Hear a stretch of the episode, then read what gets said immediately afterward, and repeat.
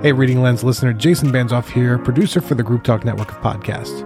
I want to talk to you about a few things before we kick off this episode. We're going to be ending 2022 with some great Reading Lenz episodes. And then in 2023, we got a treat for you.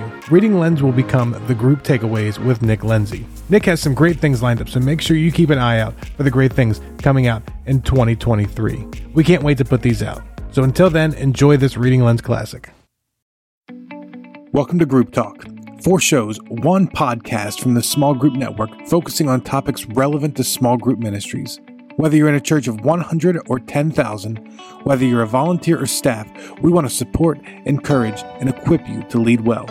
So relax, listen, and enjoy Reading Lenz with Nick Lenzi.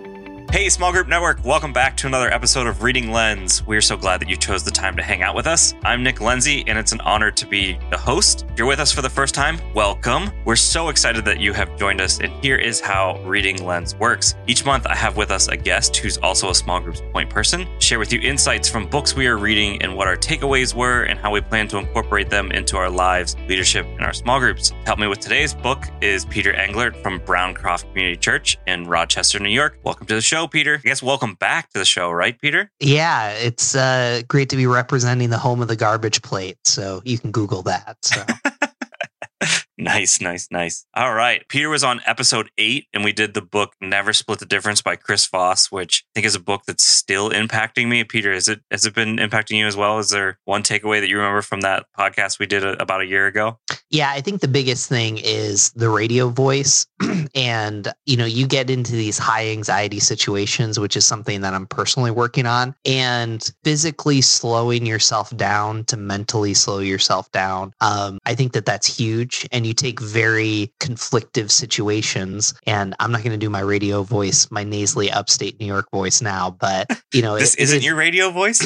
I, Pretty no, calming. No, it, you know, I, I try, I try. So yeah, that's, that's, That's mine. awesome. What about yours? Yeah, mine. I use this all the time, and if my wife's listening to this, which I hope she is, um, I use this on date night a lot. But he gave this awesome. By the way, never split the difference is less about negotiating. I actually think it's about learning how to listen. I think we have even had a conversation on this because you thought it was about something different. I think it's a whole book on listening, but that's probably because that's one of my weaknesses. But he gives tips on how to help people like engage more in the conversation. And he gives two tips, and one is tell me more, or phrases like expand or elaborate for me. And then the other one is to repeat the last three words with an upward inflection. So, you know, Peter, if you're having a conversation with me and be like, you know, my wife and I were having a, just a really difficult season in life, be like, oh, tell me more about that. Yeah, you know, we just don't seem to be on the same page. She's more of a night person. I'm a I'm a morning person, and um, our schedules just don't line up. Oh, your schedules don't line up? Yeah, like we just can't get on the same page, and we're just like we've tried to reconcile it, and we just can't get there. And you know, it's just it's just one of those little tips that I just keep going back to over and over again. It's awesome inside my own group when I hear someone, you know, share a story and, and you think you've squeezed everything from that orange and you just say, Hey, tell me more. And then they go to another level that you didn't expect. So it's, it was a great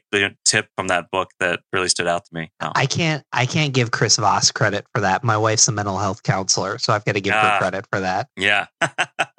this is very true. So, and I think what I'm most happy about you being, you're no longer, you're a recurring guest now, but more importantly, I love friend of the podcast is, is a title that I think all my recurring guests get, you know, Oh, when they wow. attend more than once. So, Well, thank you. You're a friend too. but Peter, you have your own podcast. Why don't you share with them what, what your podcast is? And Yeah, podcast is Why God Why. We respond to questions that people don't feel comfortable asking in church. Um, this past summer, we had you on the podcast. We actually collaborated with the Small Group Network, and um, you're probably going to see some more collaboration with the Small Group Network. But um, every episode is a why question, and our target audience is people that come to church once a quarter in their 20s. So they're interested in church, but you know, Barna recently said this: churches keep thinking people want to know if Christianity is true, whereas Generation Z is asking this question, does it work? So, you know, we're asking questions Mhm. like, you know, why should I make a career change? You know, why would I have Enneagram goals? That was our Yeah. number one episode in January. And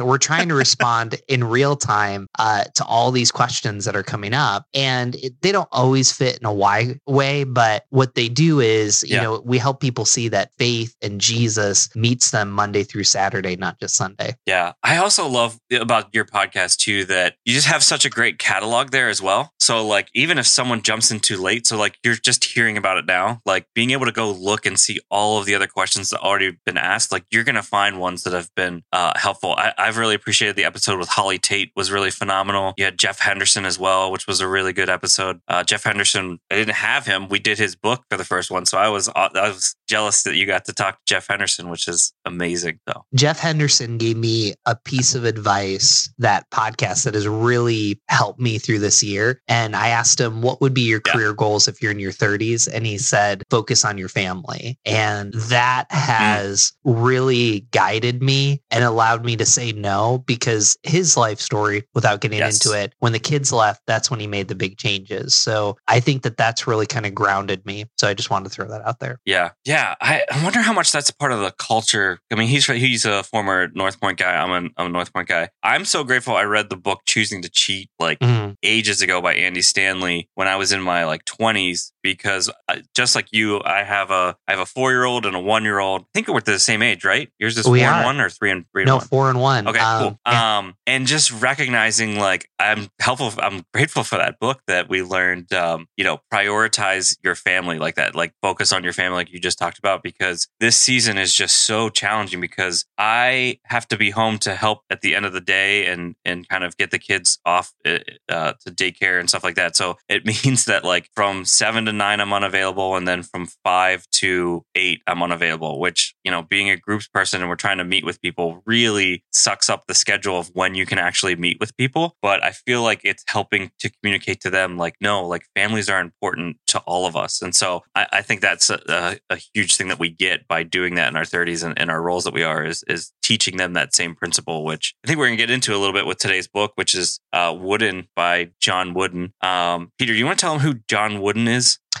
So first of all, let me just kind of give you a good comparison because some of you are thinking basketball, this is going to be boring. I compare John Wooden to Mr. Rogers, where if you didn't like puppets or you weren't necessarily into children's programming, there's an appreciation for what Mr. Rogers did because he was using his children's program to communicate important societal, even as a pastor, Christian values. And I think that John Wooden's the same way basketball became a tool to develop people, develop leaders. And think about this he coached Kareem Abdul Jabbar, who I believe is Muslim, changes his name from Lou Alcindor. Bill Walton, who is a hippie. If you watch him on TV today, he's wearing a shirt, uh, wearing the tie dye shirt. So I, I think I think we have a lot to learn from him about leading different personalities. And so don't think just basketball. Yeah. So just to be clear, John Wooden is what most people consider one of the greatest college basketball coach of all time, if not the greatest. He's at least on the route Mount Rushmore, which means he's like top four. So we won't get into the debate whether he actually is the best or not. Um, I, I know Peter, you're a huge college basketball guy, so I'm sure you would love to enter into that one. But um, I'm just gonna say he is. He is? That's it. Okay, cool. But hey, I I want to set the fears uh, at ease. If you're not a sports person or you're just like, oh, are they going to talk about college basketball this whole time? I promise you, we are going to try to relate this to groups as best as possible. I think this is a phenomenal book on just personal leadership and coaching, which is things that we're all in day to day uh, in our roles. Even if you're a group leader, these are things that you're going to be able to pick up. Uh,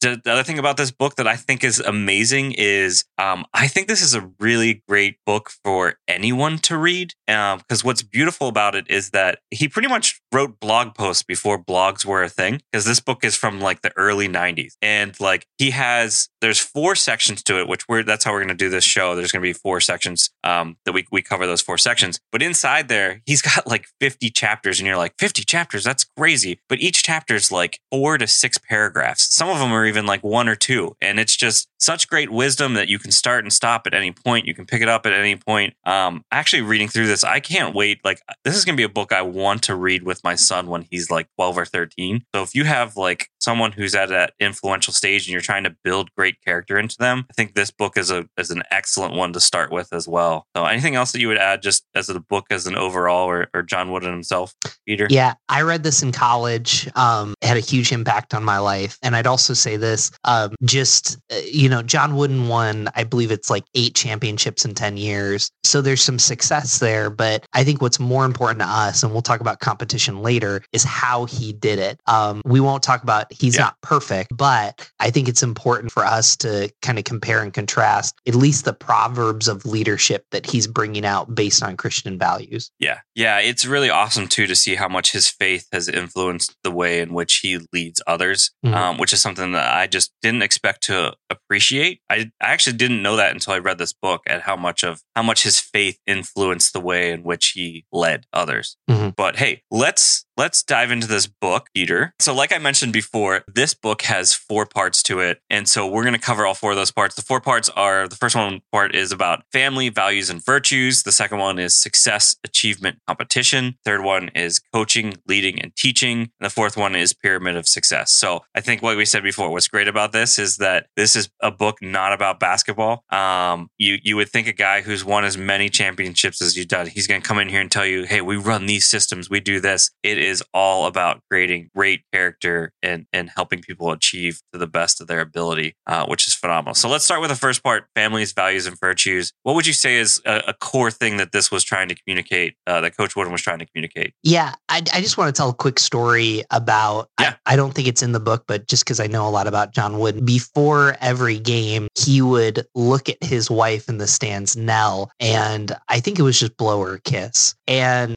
I think about that, you know, and I think about our conversation about Jeff Henderson. Um, you know, you saw someone that saw more than success and winning, and we'll talk more about competition, but, yeah. you know, this is who he is. And so I think that that's important for us to remember, whether it's small groups, whether it's basketball, whether it's our jobs, like there are things that are more important. And he modeled that and lived that. Yeah, I think that's a big part of this section too is is he him teaching you know the values of like you know it's great winning these championships but like am i a great husband? Am i a great father? Like titles that are, are more important to him than am i a great basketball coach? Um so i love that that's like how this book starts mm-hmm. um and, and, trying to help people bring them back to the core. So i mean you know he talks about his faith uh with god in that that first section and, and the important that faith plays into it. Um but then i think he also which is a phenomenal thing is he talks about um, this theme that's going to run through this whole book, and it comes from his dad, um, and it's his father's advice. So let me read you his father's advice. It says, "Set your standards high, namely, do the absolute best at which you are capable. Focus on running the race rather than winning it. Do those necessary." Do the things necessary to bring forth your personal best and don't lose sleep worrying about the competition. Let the competition worry about you. Teach your organization to do the same. And I think that's that's one of these things that you're going to see come throughout this the rest of this book with the value of, you know, doing the best you can, don't worry about your competitors and then try to teach others this. I think that's another beautiful thing that, you know, I didn't realize until I just said that out loud, but he he isn't just it's not stopping with you. Like I love that he has that thing of like, all right, I'm going to teach you this, but I also want you to teach others to do the same. But I would I would push back and yeah. kind of say his big theme is lead yourself well. Um, there's a book,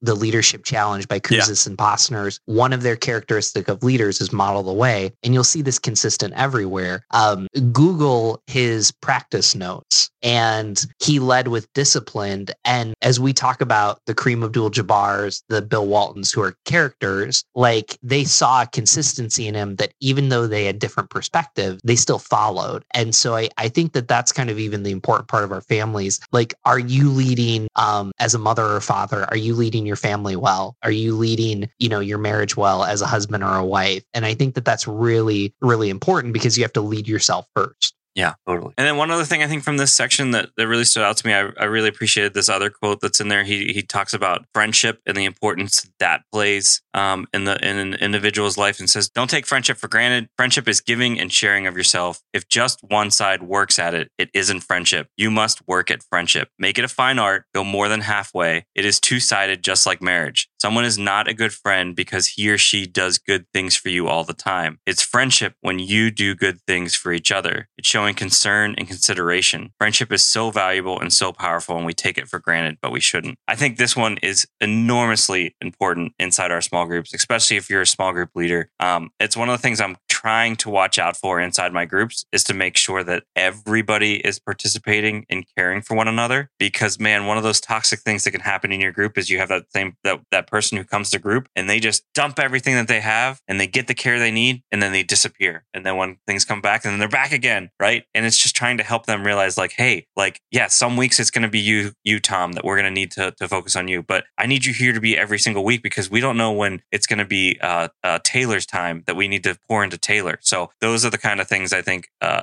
are, are, important. And maybe this is a good good quote that you can pass along to them to show them like, hey, like we're trying to build friendship in here and and encourage one another. And it's going to take all of us inside of this together. No. Anything you would add to that, Peter? So one thing I loved about John Wooden is as you listen to players and even coaches after him, uh, like they all talked about the letters mm-hmm. he wrote, the time he spent with people. And these are people that you could be insecure about. Like they're taking over your job. And I think about that for coaches. Um, we call them small group coordinators. You know, it's important to have those relationships that work together. And, you know, as we kind of go into competition at some point too, you know, Simon Sinek talks about infinite games. And I think that that's kind of even helpful for us that, you know, we can have some rivals in our small group ministry, but it's the friendships, it's that bring us together. And I think that that's really, really important as we live out the gospel. Awesome. So let's move on, Peter. Let's go to part two. So part two is success, achievement, and competition. And so this is where he's really trying to build out that that bigger, broader definition of success um, that uh, is is you know what everyone kind of tells him constantly what he is because he's this champion. And so like he, people want to know like oh what is it that makes you successful? So these are some of the things that he really dives into and what helps him to be successful. Peter do you want to go first and share something that that you picked out from this part that that, that you learned about success I think the thing that really stuck out to me was the four P's. Uh, and the four P's are planning, preparation, practice, and performance. And you can apply those to small groups, you can apply those to your job, but I, I think it gives us a great framework. Um, we talk about organic structure. So in small groups, you want to have structure mm-hmm. so that you can break the rules. You know, you can't have this beautiful emotional moment if you're in a small group and icebreaker lasts an hour. Um, you also can't can't like talk about scripture yeah. if people don't know what the scripture is. So I think that that framework, so planning, preparing, practice, and performance, that allows you to evaluate. And again, I, I want to come back to this, but Google his practice schedule. Like he saved all of those notes. And I think it's important for us as small group leaders. How is that applicable to us? This wasn't someone that just won, you know, multiple championships and basically dominated the 60s and the 70s. No, this was someone that, as he would say, make every day your masterpiece. And it was by doing those four P's. Yeah, and the thing I'll add in there too that that was really great is that um, I talked about earlier about my my coach. this was a phrase that he used over and over again. So from like 14 to 18, I heard this about hundred times. But it's failing to prepare is preparing to fail. And uh, I looked it up because I have Kindle when I read this, and this book that's that quotes in this book four or five times, um, which is just telling you how much this is just a mantra that that lives in his life. But I think it's one that's really great as it applies to small groups because I think too often it can be really easy for us us and easy for group leaders to start winging it and trying to think like, oh, well, you know what? I'll just put together my plan when I get there at 8 p.m. tonight, right? Um, you know, they're going to show up and it's the same sort of routine. But if you want to take them somewhere, you're going to need a plan, right? Um, if you don't, you don't know where you're going to end up. And so I think that's one of the ways I'd love to encourage you know group directors and group leaders is like do you know where you want to go with your group? And i think trying to put together some sort of plan of, of what it is that you want to do um, and then those for the directors too i would say too like you know I, I know we all sometimes get frustrated that people are coming back to us all the time being like hey what curriculum can i do? What curriculum should i do? And i think like giving them a pathway or giving them something that that allows them to think through like all right what are the needs of my my group and and where are the resources that i can find that? I think think are a, a great way to set set up your your leaders to have success.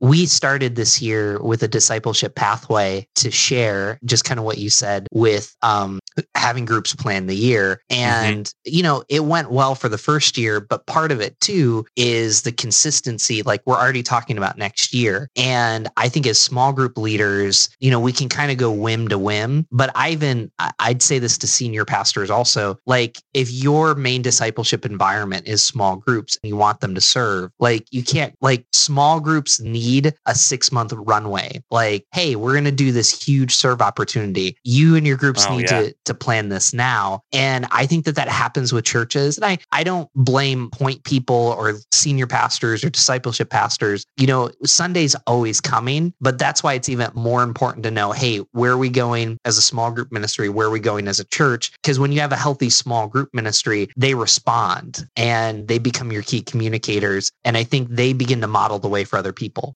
Yeah, that that's really great. I I think you're totally right. By the way, on that six months runway, I had I had never considered that. When you said that, I'm like, oh, I really need to build that in. And it's interesting too. Like that's another thing I think with like if you can get together with your core staff and talk about some of these things that are coming. I think it's really hard for our leaders when we're constantly making these almost violent decisions of like, all right, our church is completely focusing on this now, and it's just like, hey, if you would give us like even three months to like think about, hey, what would be the best way that could bring this concept into our groups, like you'll have so much more success at the way in which you want to um, grow and develop the people of your community and your church. So, um, another one that stuck out to me, and it, I think it bleeds into both of these sections. So, I'm going to switch us over to part three. So, part three is about coaching, leading, and teaching. But one of the ones I really appreciated that he shared about is that um, is that a leader is fair. And this is the quote he has fairness is giving all people the treatment they earn and deserve. It doesn't mean treating everyone alike. That's unfair because everyone doesn't earn the same treatment. I think this one's super important when it comes to leading groups and then also leading leaders of, of groups because every single person's going to be different. And so when it comes to caring for people, there isn't like one size fits all. Um, and I think I also wonder, Peter, I wonder if this is what is our challenge when it comes to coaching. I know so many groups programs really struggle to figure out coaching. And I wonder if part of that is that the systems we try to build for it are, are sort of one size fits all. And that's not necessarily always going to be the best way um, to, to handle, you know, the majority of our situations. Yeah. Any thoughts on and, that, Peter? You know, what I love about this is, again,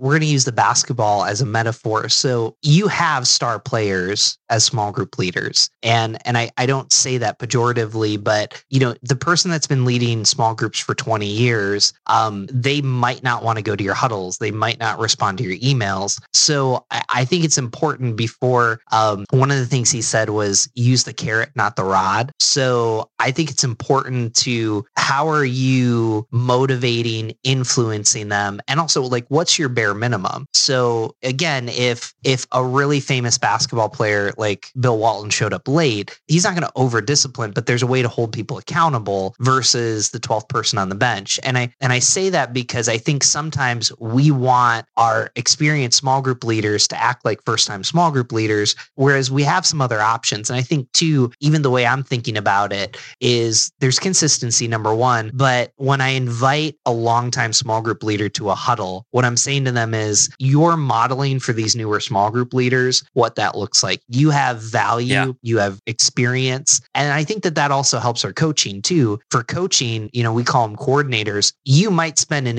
inordinate amount of time with new leaders, but checking in once a year, hey, how's it going in your small group uh, with the older leaders? I think that that's helpful too. And it just gives us what's the base that you're looking for. And then on top of the base, how do I need to treat small group leaders fairly by maybe catering to their needs, not necessarily my system? Yeah, that's great. Do you do you tell them at all those those veteran leaders that you know you're looking for them to kind of model the you know, way I've by started chance? to say it a little bit more. Um, you know, what's funny is to sometimes the leaders that don't respond to our emails um, and don't respond to stuff. I find out that actually, even in their experience, there's scuttlebutt around their small group that they actually need support. Um, but you know, I'm I'm in I'm in a fascinating situation. When I came to Browncroft eight years ago, I inherited like 50 small groups. And like when you inherit small groups, mm-hmm. there wasn't a person uh, that was full time in my position um, for about two years. So yeah. you think about that, it takes a while to turn the oil tanker around. And now we have some of that, but also I had mm-hmm. to be consistent with those leaders and they had to be like, this guy isn't just trying the new small group fangled ideas. Um, that's something else that uh, that Wooden talks about is like not jumping to every new idea, but doing some of the tried and true things.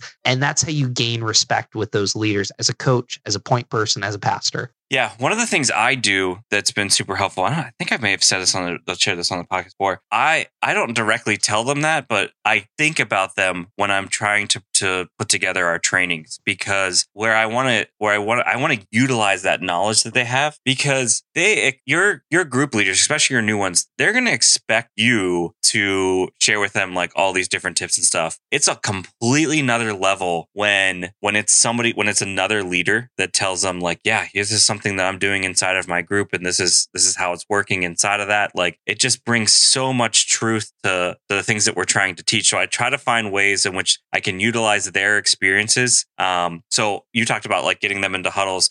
That's one of the main things I do huddles is really just trying to set up those those um, existing group leaders to kind of teach the newer ones. Um, and then one, one of the other ways I found that's been super helpful is putting in scenarios for them to walk through because it's interesting. Uh, I've gotten some really good feedback from our veteran leaders as well. They really love the different scenarios where, like, you know, you might be doing a uh, a lesson on how to encourage people to take next steps. Well, you give them a next step scenario that might seem realistic inside their group, and they're able to play that out and role play with it, and and that's been another way. So that's that's really great that you you um, you shared that, Peter, because that brought up the other thing of of just really trying to engage them and, and be a part of that and um, with that. So anything else from the coaching, leading, and teaching, Peter, that, yeah, that stood out you know, to you? I'd go back to your friendship thing. You know, Wooden walk this fine line of being a friend, but also being a coach to players. And they respected him for that. And so I, I think it's important as we coach, lead, and teach, like there is a boundary there, but you have to build a relationship and build a relationship with trust. You know, he took time even to talk about criticism. You know, how do you give criticism? How do you receive criticism? Those were cultural norms that were there. And, you know, the last thing I'll say is, you know, Wooden, for as successful as he was, he had two assistant coaches that would want to try new things. And even if he disagreed with it, he tried them. He at least gave mm-hmm. the ideas a chance. And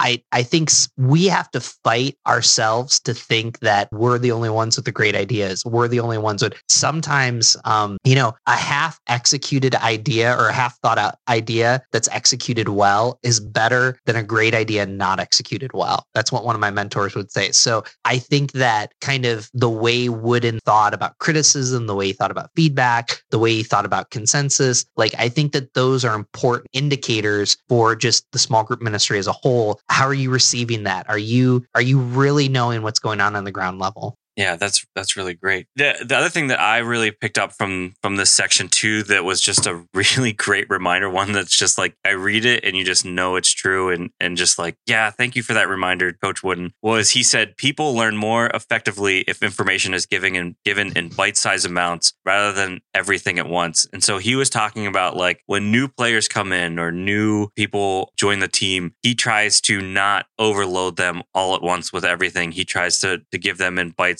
amounts rather than them learning it all at once. And I think this is a big mistake that I make from time to time where if I fall off being consistent consistent with my communication with leaders, what ends up happening is you then end up making up with it with like a five paragraph email of just like, hey, here's all the little leadership notes and tips that I want to give you and here's the things that are coming down the road. And man, even as I say this, I'm sure you're like, oh, that is my church comms teams. Like we're promoting like 14 things every weekend and all this stuff. And I just think like if we can be more clear and just hit them on a more consistent basis, it's one of those things that'll that'll help them so much more retain what it is that you're trying to get across. So, Peter, anything color you would add to that?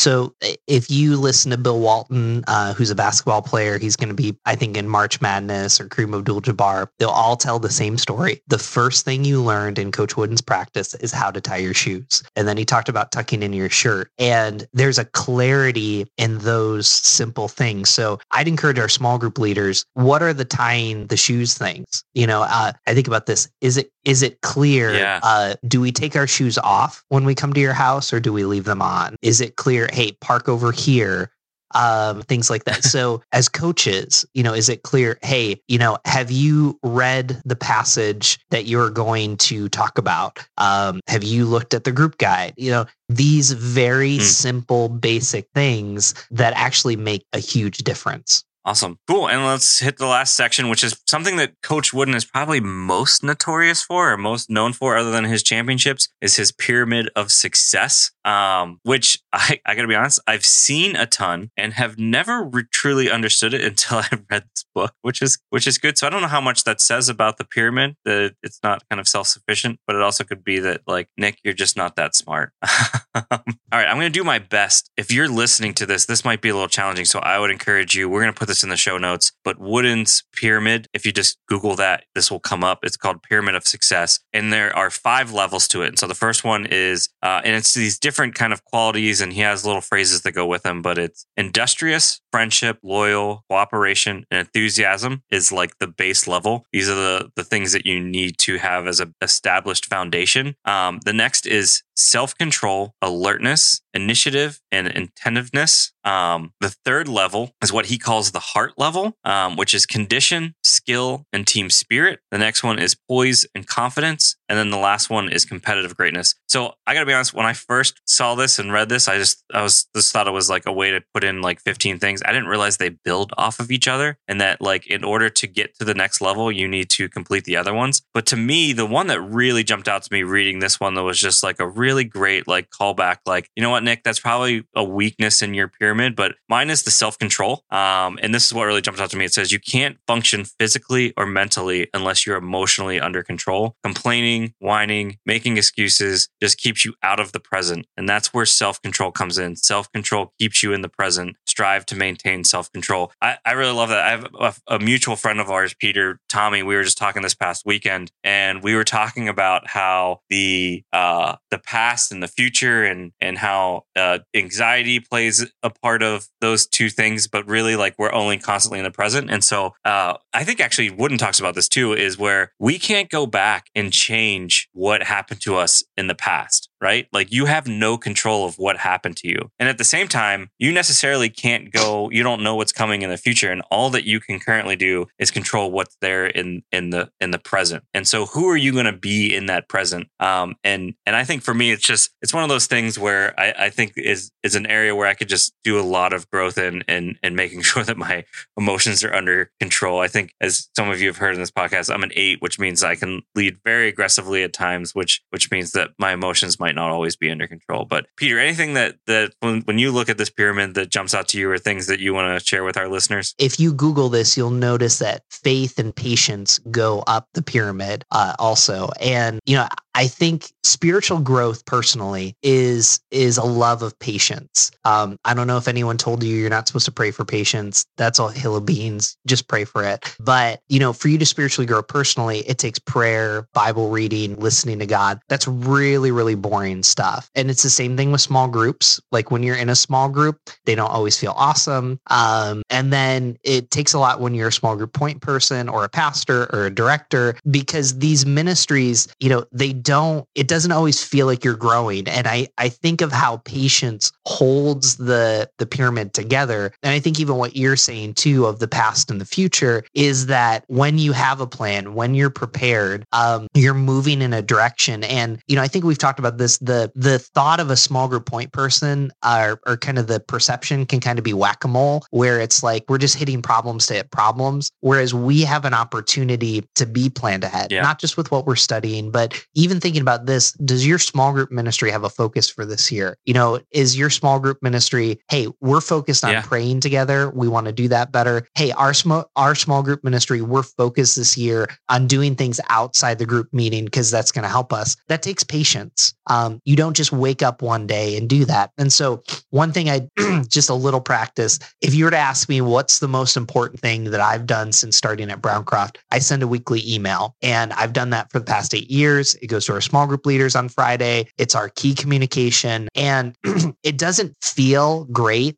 And I have it on Mailchimp, and when I first started sending out through Mailchimp, it was a twenty to thirty percent reading, which is like average. But out of the consistency, it's gone up to Yeah. 40 to 50%. And I think about that. That is, churches are notorious for the next great idea, let's do it. Whereas I think many churches need to think, let's do, let's do a couple things really, really really well and consistently so that we can move our people together. And that takes patience. I think the other thing to, to recommend, like we just talked about the failing to prepare, preparing to fail. The thing I would tell you is like have a game plan with that stuff as well. So it's one thing to to be consistent with it, but when you this is so important when you get started, like know what your next like five to eight are gonna be because that'll help you get to that consistency, right? Um, I've learned that with this podcast alone of just like you start off and it's just like I think I know where I'm going, but I where I when I'm at my best at getting these recorded is I know what the next series of books are going to be. I know who I'm going to be talking to. Those kind of things. When I start to panic is when when I don't have any of those lined up and and and, and that. But um, would would you agree with that, Peter? Is it is it helpful for you when you know like all right, this is the kind of path I'm going to go because then it's going to help me get into that consistency rhythm. I- think people think that when you're too far planned ahead that you're stuck in a box. And let me use Why God Why as an example. You know, we're a weekly podcast and we're about eight episodes ahead. Now, I don't always tell the guest like when their episodes airing. I kind of tell them where, but when you're eight episodes ahead, you actually have freedom to switch it up. So, you know, let's say, let's say, you know, there's a topic on like feeling busy. I've heard seven people come to me and say, Hey, I'm feeling busy. It's not that hard to rearrange the podcast order to do that. Um, and so I think that's the Yeah. same thing with small groups. You know, what are you communicating? What are the big issues? And, you know, I'd start here. This goes back to the foundation of, of the pyramid, which is relationship. And so if you're building loyalty, you're building friendship, you're going to be aware of what your small group leaders need. You have a platform, you know, to communicate, to do that, Yeah. and you do that consistently, you build credibility and trust. And I think that that's what John Wooden did. And that's what he's preaching and teaching to us in this book. I would say too, like to you were talking about like being eight ahead, and I think it goes back to the other principle of like give the the bite sizes in that sense. But the other thing that goes with it is like if you can batch these things as well, where like all right, I'm going to spend a day and I'm going to write out eight leadership tips, right, or be able to to to clarify on that. Like that's what gives you that freedom to let it go where it needs to, as opposed to like trying to constantly be creative. One of the phrases I love that our my pastor, Pastor Chris High, says is be creatively consistent, not constantly creative. Like so so often we're constantly trying to be creative and try to figure it out rather than like how can we creatively get consistent? And I think that that plays right in. One quick thing I re- want to remind you of is that that John Wooden didn't win a championship till after I think it was 15 years. So I think that that's important too, uh, because we think we step into a job with small group ministry and we're going to change the culture in a year. Yes. You know, most of the time, whether you're whether you're a point person as a volunteer, point person as a coach, a point person as a small group leader, like you're signing up for five years. There's, you know, I'll give this example. When I first started at Browncroft, people used to tell me that idea is dumb. Like, I'm not going to do it. And now where I'm at is people say, I don't like that idea, but I'm willing to try it because I know that you're consistent. And so I think that that's important for us as leaders, especially in small group ministry. It's a decentralized ministry. So you have to work that much harder, be that much more patient, and uh, to see culture change like that. Yeah, I, yeah, I think that plays perfectly into January's episode of Atomic Habits, just building little off little. Um, you saying that just reminded me like, how many dinner groups have I led? Or, so we do dinner groups here at uh, Hoboken Grace, small group. Um, and the current group I have is like literally one of the best groups that I've ever led, and um, I realize how much grace is involved in the group, the group being there. But there's there's certain things I've learned that have built the environment to allow it to grow and thrive that it has. And while you were just talking that, I was like, wonder how many groups have I led? So I did 14 times 52 because we meet every single week, and so I've led 128 group, right? And so, like, over that time, it takes that consistency of doing it every single day. So, building that consistency in there is is huge. So, don't give up yet. If you're not there, um, you will get there. Uh, just one one week at a time, right, Peter?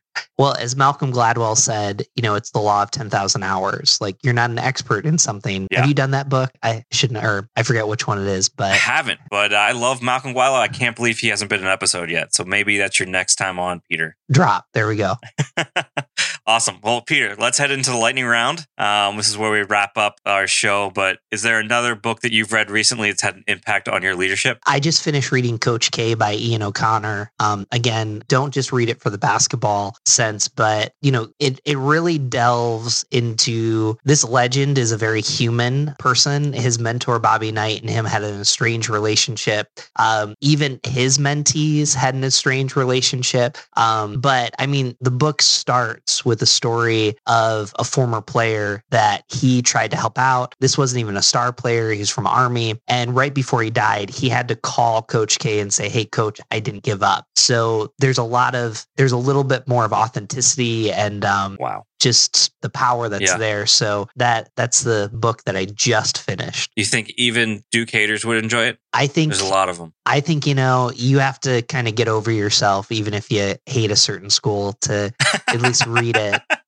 And I'm gonna. You didn't ask for this. I'm gonna plug it. Peter's a great social media follow. Uh, one of the things he's always doing is is sharing the stack of books he's got coming. So, what's one of those ones in that stack that you're looking forward to coming up, Peter? So we just interviewed Rusty George, who's from Real Life Church in California, and he wrote a book called After Amen. And the focus of that book is not just praying, but Jesus actually commands people to do things after they pray. And he wrote it actually out of pain Yeah. in his life, um, where he was talking about just some crisis that were going on in the church, and he felt like, did I pray right? Did I not say this? And he had a lot of people ask about that. So I'm, you know, I just started it this week. Um, it's a pretty powerful book. Yeah, that reminds me a lot. Uh, one of the books I read ages ago um, was "Becoming the Answers to Our Prayers." I think Shane Claiborne writes it, um, and it just focuses on John 14, 15, 16, and 17 of Jesus's prayers, and it was just super impactful. But being the guy that I am, my personality type of of being this doer, it it was uh, it's just so encouraging to hear like, oh, this is what Jesus has sort of led into us. So I'll be excited to hear what what you learned from uh, Rusty George on that book. So, Peter, thank you so much for being with us today. So glad to be here. Thanks for having me back on, Nick. Awesome. Be sure to check out Peter on his own podcast, Why God Why. It's phenomenal.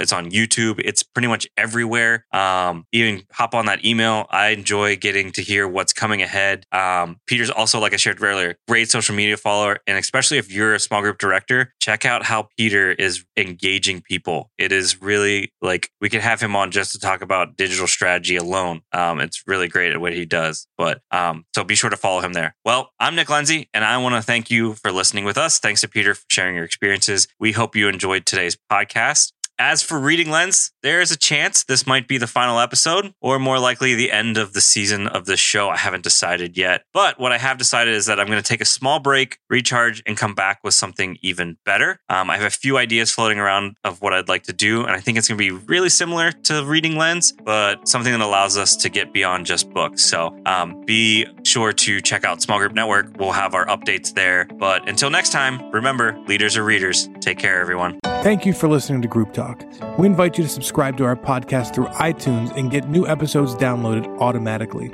Also, if you enjoy this program, please take a few minutes to give us a positive rating on iTunes so that other small group point people can find us more easily. We encourage you to visit our website smallgroupnetwork.com to access our library of free resources, connect to a huddle with other small group ministry leaders in your area, read our blog articles, or join us on our Facebook group. Don't forget to use the hashtag SGNet when engaging with your social media channels. Thank you for your support.